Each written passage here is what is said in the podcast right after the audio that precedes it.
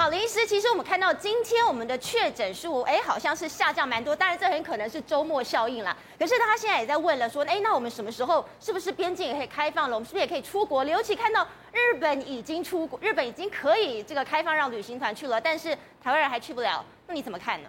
呃，我们先说，这很明显是星期一假日效应啊，是所以大家不要太高兴。是，大家看一下这个右下角这个表，哦，我想看这个表看了很久了，急诊来诊量。哦，在这个地方的。然后大家可以看到六日那个特别的颜色哈，因为六日没有诊所可以看，比较少了哈，所以六日本来就会凸起来。是。那大家看一下，我们刚刚过了一个六日哦，那这整周这跟我。我会问一下，我老婆是小儿科医师，然后问一下在双北服务的医师，高峰大概发生在一两周之前，那大家感受其实都很明显。那这个只是急诊哦，可是在专专责病房里面，然后所有的来诊量、病人的人数大概都有明显的下降。那这一张是高雄做的哦，高雄做的，大家可以看到北北基桃花莲，这是上面的这几条线。它有校正过人口哦，这个是发生率哦。你可以看到，似乎这个是五日平均线，它它把这个假日的效应，它把它模糊掉哈。那你可以看到，它已经到了一个高峰，是北北基桃花莲都在往下走。那可是最下面几乎重合的两条是谁呢？是高雄跟台中。你可以看到，它其实还在往上。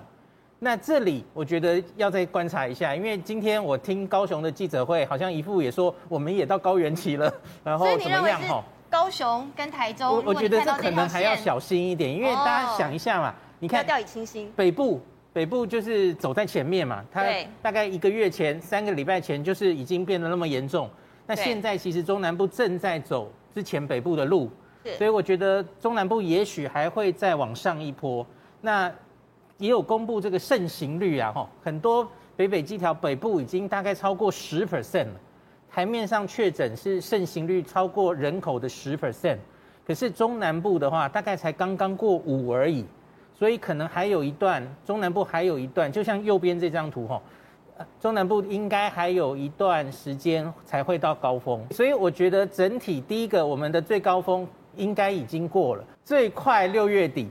最迟也许到七月中之前，我们就会看到整体台湾的数字会往下转，所以往下的时候，七月份，七月份下坡的时候，我觉得就有机会会开放国门。像今天阿中其实还不肯松口啦，他就说应该不是零加七，说的话可能会朝缩减天数。那我觉得三加四是一个很可能的答案。可是我们不用担心国外会有变种病毒入侵吗？我觉得要哎、欸，因为我其实最近就是觉得日本不是开了吗？日本六月十号。它其实对几乎是两百个国家哦，是你只要打满三剂疫苗，它根本都不验了，你进去不用落地验 PCR，根本不用隔离。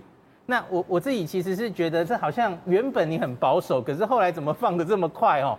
因为明明现在在南非、在美国都有新的变种病毒，我们不。还不是非常确定它到底能耐是如何哦，可是他们这样等于就是都会放他们进来了哦。是，那我觉得我们可以先看看日本做的怎么样。